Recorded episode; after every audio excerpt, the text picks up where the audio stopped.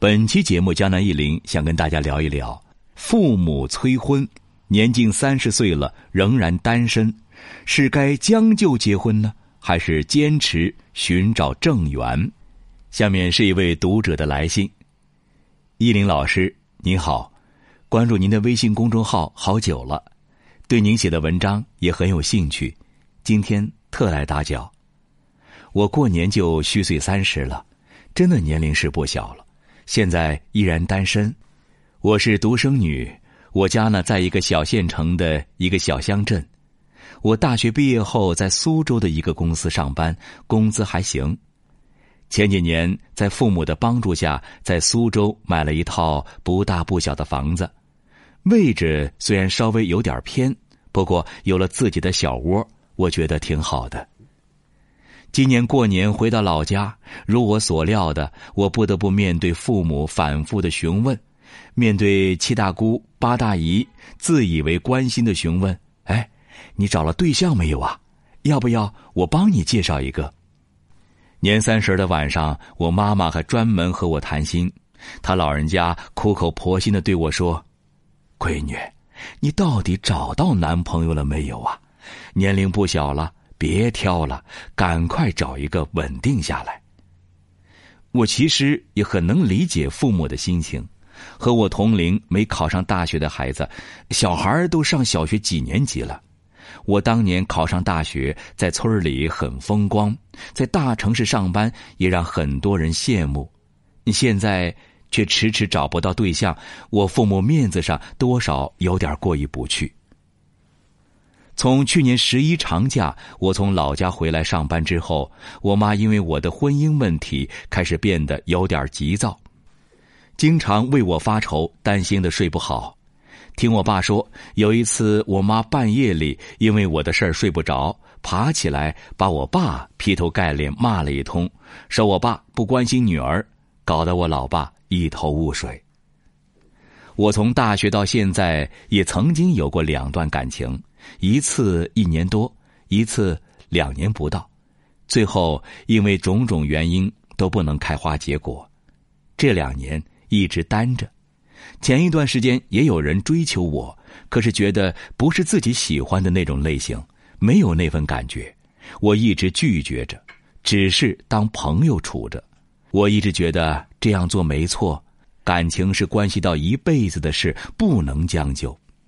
可是随着年龄越来越大，我有时会想，要不找一个喜欢我而我不太喜欢的人结婚算了。但我很快又打消了这个念头，又觉得这样做对不起朋友，同时心里隐隐的期盼，在这个世上会有一份真正属于我的缘分在等着我。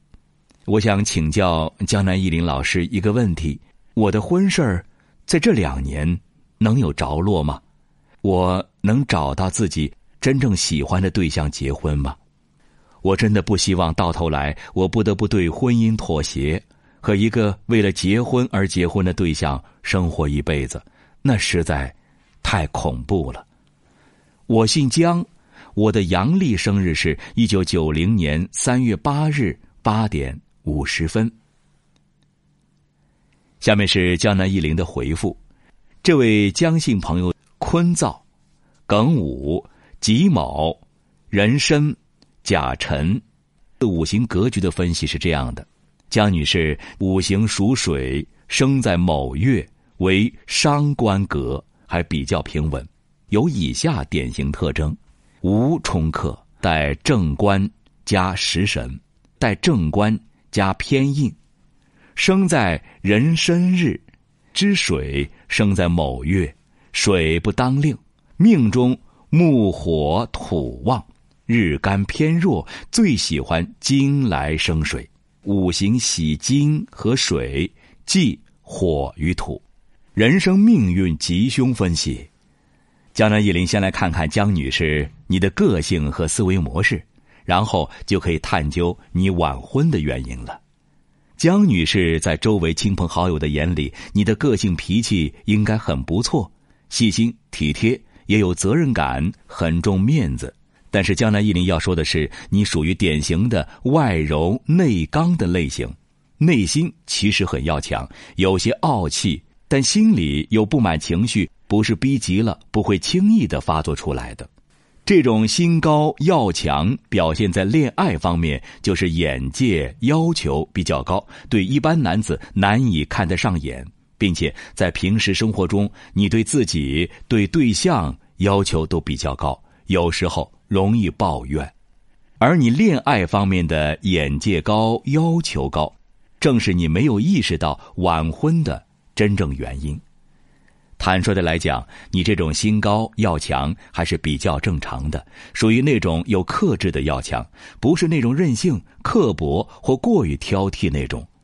不用刻意的去改正，只是你要适当避免不必要的抱怨和指责，尤其是那种不涉及是非对错，而只是两个人口味喜好不同造成的分歧。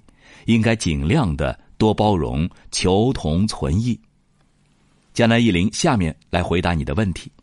值得恭喜的是啊，你二零一九年夫星到位，是很容易恋爱的一年。此年容易遇到那种年龄与你相仿或者是稍大的男子，你需要积极的社交，多找朋友、同学、同事介绍，这样成功率更高。而二零一九年、二零二零年，你婚讯很强，这两年是很容易结婚的，所以你是完全不用担心的。这样，你对家人也有一个不错的交代，并且从你后面走的运来看，你后面的婚姻比较稳定，你很可能会当家做主。以下呢是江南忆林给大家的建议啊，晚婚现在俨然已经成为一个普通的现象了。尤其是在大城市、一线城市，晚婚更是一种趋势。但是，作为三十岁甚至更大年龄而没有恋爱对象的朋友，江南一林建议如下：一，婚姻是一辈子的事情，不要为了结婚而结婚。虽然父母很着急，但是他们其实更关心的是你婚姻的质量，他们更在意你是否幸福。如果你匆匆忙忙了，为了应付而结婚，最后婚姻不幸福，甚至离婚，那还不如单身呢。早结婚不一定是好事，晚结婚也不一定是坏事。如果年龄大了还没对象、没结婚，你需要做的第一件事情就是反思自己，反思自己的择偶标准，反思自己的个性、人际交往模式有没有问题。总结一下，你以前那些不成功的恋爱经历。有什么共同点呢？你是否陷入了怪圈，n 次犯同样的错误，或 n 次被同样类型的男子或者是女子所伤呢？总之，江南一林要告诉你的是啊，如果你被催婚，请不要焦虑，请你冷静的反思总结，积极的完善改正，主动的人际交往，能这样的话，属于你的另一半很可能正在某个地方。等着你呢。好了，朋友们，本期节目就到这里了。希望这期节目能够对您有用。如果您有疑问，可以在江南易林周易研究中心微信公众号上与江南易林互动交流。感谢您的收听，咱们下期再见。